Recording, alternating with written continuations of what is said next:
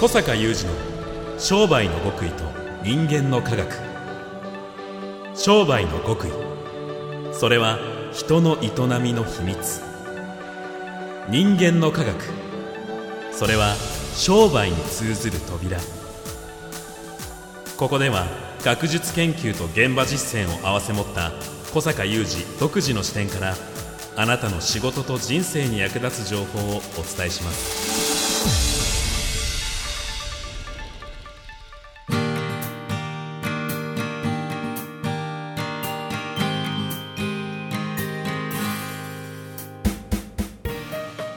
こんにちは小坂雄二です。こんにちは宮田悟です。2021年11月18日の番組です。今回もスタジオ収録でお送りしております。はい。そ11月に入りまして、うん。あの久々にね例えば関東の方の、はい。例えばうちのワクワクマーケティング実践会のねはい。会員さんたちの多分飲食業とか、え。もう今年初のなんか通常営業に近い形。もうるほど。初ですよ、うん関関東の例えば飲食業の方なんかね、うん。なったり、まあ、関東東京とかね。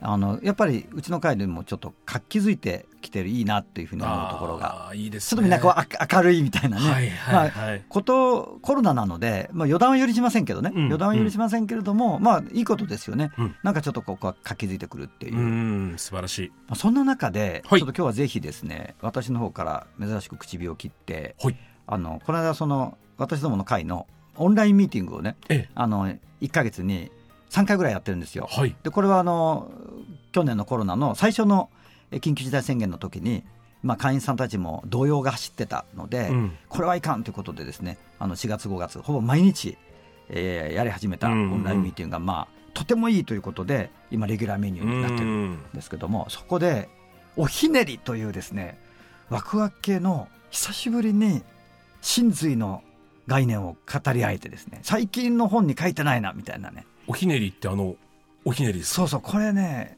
まあワクワク系の結構もう古くからのですね重要ワードなんだけど、はい。これからの商売において商売これからの社会の商売において改めて重要性が増しているのでちょっと今日はこれをぜひリスナーの皆さんにシェアしたいというふうに思っております。はいおひねり。おひねり。お願いします。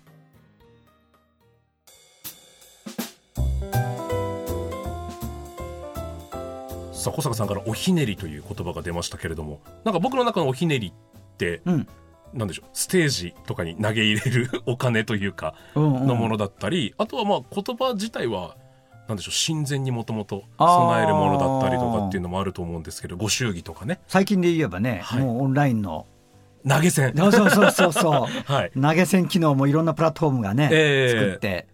いやこれはね商売の本質に再び一周回ってきてるんじゃないかっていうふうにも思いおひねりがですか？おひねりが、はいでこれはそもそも商売の本質に非常に重要な概念なので、うんうん。もうワクワク系ではかねてより、まあ、本で言っても97年1997年に出版していただいた私の1冊目の本ですね。この1冊目の本からこれはすごい提唱してるうん。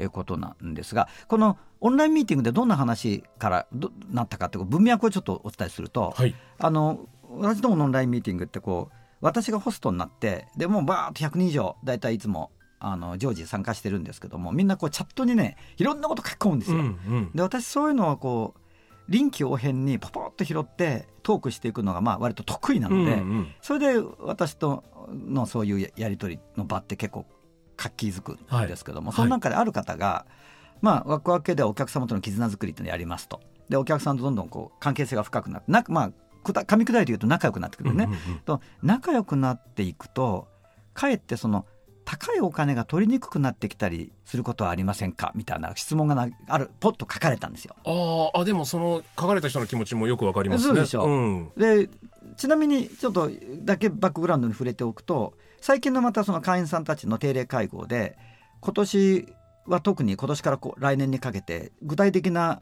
取り組みテーマとして単価を上げていくとかより高い単価のものを売っていくっていう取り組みは重要だよって話をしているものを受けてはい。その彼がまたそういうことを書いてくれたのね。でまあ今宮田さんもおっしゃったように気持ちとしてはみんな分かるところがあって、その参加した方々も。とは一方で皆さんワクワク系の方なのでその方のその書き込みに対してこうえー私が答えるだけじゃなくてみんな答えるのね。書いてくれるんですね。うんただそれはならないワクワク系ではならないとかみんなこうあ ありませんとかこうはい書いて、うん。そしたらある方がそのおひねりだからって書いたんですよ。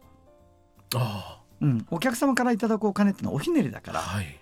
喜びとの等価交換なんだっうん。ていう、これ私が割とこう昔の本でうん。よく書いていた概念よ言語化されていることであの本来あの本質的にお客様からいただく売り上げお金っていうのはあのお客さんに与えた喜びえーだったり、まあ、助かったとかねそういうことの等価交換うん。だお客さんがあのお米持ってきてもいいんだけど、うん。困るので、うん。あのそお米箱持ってこられても、はい。まあ、だからこういうことで貨幣ってそもそもできたわけだから、うんうんうん。あその前は物々交換だったわけでしょ、なのであそういう本質なんじゃないですか。確かに。だからそれが等価交換が本質で、うん。おひねりとして来るわけだから、うんうん。それもらっていいんだと。うん。いう。そしたらその次にまた別の方が書き込まれてあのワクワク系では芸を見せておひねりをいただくものなんだ。みたいななるほど。これもね私の昔の本に何度も書いてある概念で、はい。私たちのワクワク系の商売の概念の中ではその別にいわゆるパフォーマーみたいなねままさに文字通りの芸人に限らず全てあるある角度から見ればそれは芸なんだと。うんうん。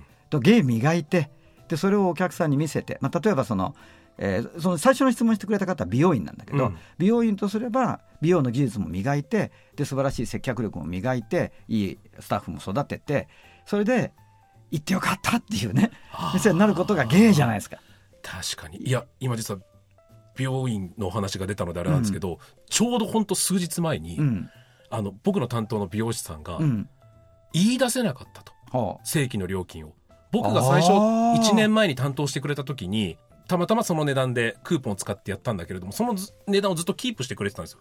で、僕はそれを正規の値段じゃないって分かって、え、なんで言ってくれなかったんですか？って言ったら、あの、レギュラーのお客さんにそれを言うのがとても怖かったと。は言っていて、で逆に僕が、そんな程度で離れる客だったら僕なんか相手にしなくていいですみたいな、ちょっと逆切あるでしょ逆切れしちゃって。客的にはね。えいやそう思うんですよ、えはい。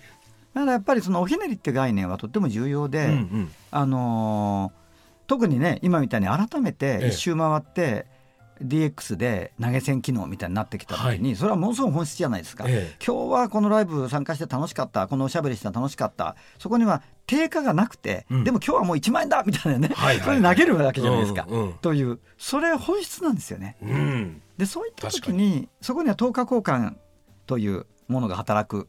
これはとっても人間の根源的なメカニズムで等価交換が働くので、まあお客さんは基本的にまず自分がもらった何かに対する等価として払うでそこにはその人の財力も関わるから、うんうんある人にとってはこの気持ちになこんなぐらいの気持ちになったら1万円だよねってうんうんいううん財力かけると思うし、うんうん同じぐらいの気持ちになっても財力かけるで1000円の人もいるかもしれないんだけど、まあそれ本質ですよね。はい。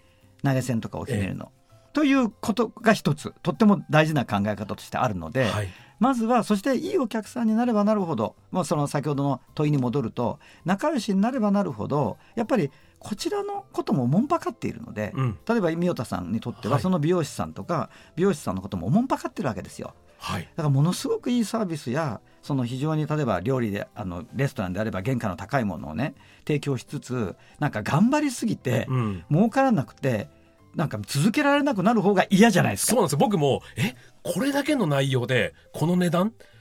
潰れんじゃないかなって正直思ってるぐらいのサービスをしてくれてたんですよ。そうですよね、はいでもちろんそのかつてはねはいですからこれはその商いのそれこそ物々交換の時代からの本質であるとともにかつてはって今言ったのは大体日本の戦後ぐらいの、からのしばらくの日本のビジネス環境っていうのはやっぱりそのどちらかというとその物の供給とかサービスの供給が必要な時代があってでとにかくサプライヤーですからバーッとサプライしてお安くしときますねみたいなところがちょっとこう状態化したもんだから、はい。今でもその名残があるようなお店はなんかもう十分に満足してこうお金を支払う時にじゃああのこれにしときますねってそこでいきなり下げちゃうみたいなね。うんうんうんで下げられて嬉しくない人はいませんから、うん。今喜んで下げられちゃうんだけど、うん。その分はやっぱりそのお店なりは利益を圧迫してるわけだうん。から、うんうん。やっぱそれはもう必要ないと僕は思うんうんだよね。うん。そして今申し上げたいことはそのまあそういう意味で今ずっとお話してるような意味で正当な対価をいただいていいんだと。うんうんうん。でむしろいただいた方がいいんだと。うんいうこと、うん。それからもう一つという会話をしていたらですね、うん。おひねり会話をしていたら今度はうちの会員さんのベテランのですね、はい。まあ、ものすごい枠分けの成果を上げているあの石材業の方ぼまあ噛み砕いて言うと墓石屋さんね、はい。墓石屋さんがさらっとすごい書き込みをされてですね。えそれにその何て書いてあったかというと、まあ、当社は墓石屋でおよそ一生に一度の買い物なのえで、うん。当社の場合はお客様の生活に支障がない範囲で最もまあ高価なものをお買い上げいただくようにしておりますみたいな。おー。でこれはやっぱりさらにこのおひねりをいい意味で発展させた概念で、うん。やっぱりそのそのそまたそこからみんなで「おお!」って言って盛り上がったんだけど、うん。そのこれはみたいなね。これはまあ最近入会された方なんかこれは一体どういうことなんでしょうみたいなどどういう意味なんでしょうみたいなのがあった時にうん。あのそれはその一緒に一度の買い物ってことは特にあって、うんやっぱりお客様は墓石とかお墓をお参りするとか自分でお墓を建てるみたいなことにそんなに詳しいわけじゃないんですよね。うんうん。ですから大体無理のないというか、えー自分の財力の中のかなり、まあ、あのできる範囲かなりイージーにできる範囲の予算で大体来ちゃうんだって、でそれで見繕うってことはもちろんできるんだけど、うん。そうじゃないケースの方が絶圧倒的に多くてもっといろいろとそのご家族のことをお聞きしたりあのいろいろ聞いていくともっとこういうお墓にされた方がいいとか、うん。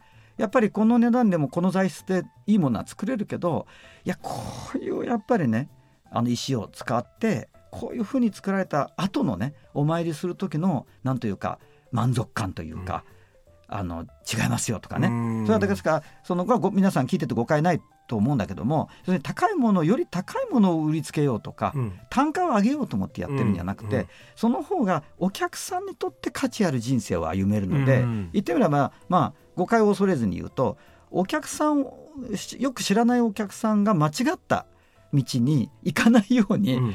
救ってあげてるような行為なんですよ。なるほどなるすほど。ごくそういうニュアンスを込めて言うとね。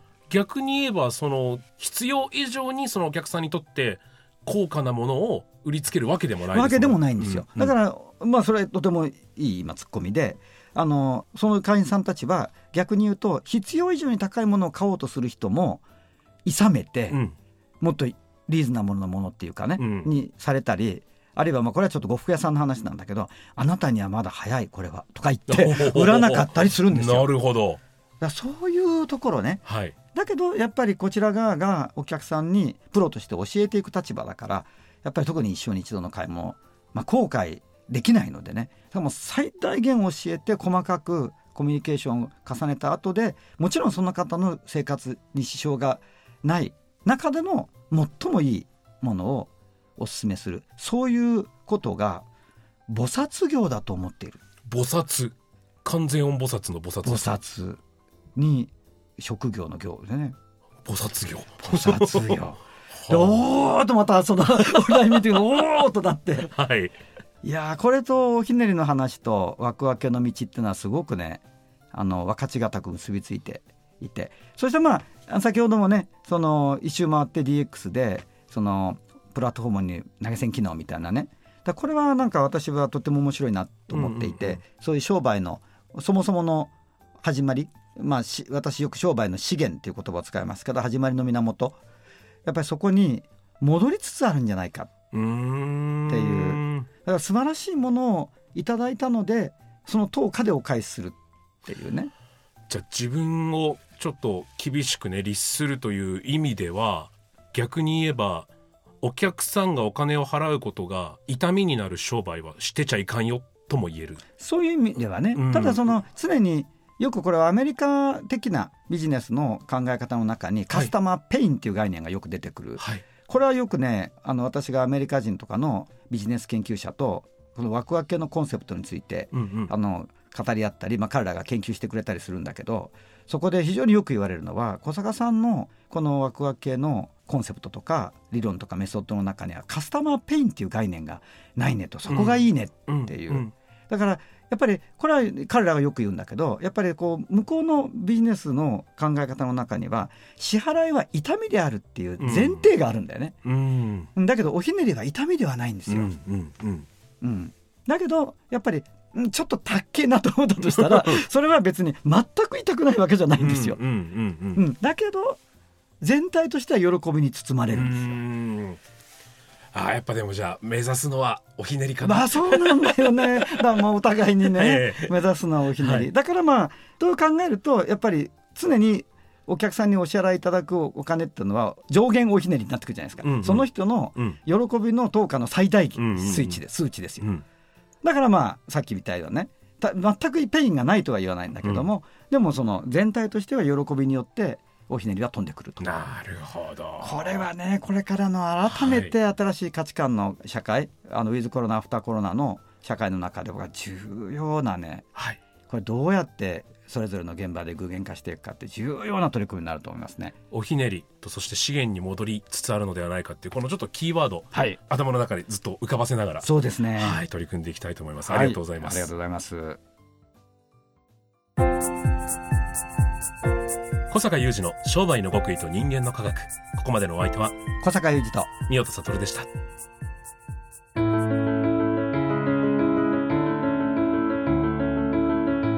小坂雄二の商売の極意と人間の科学。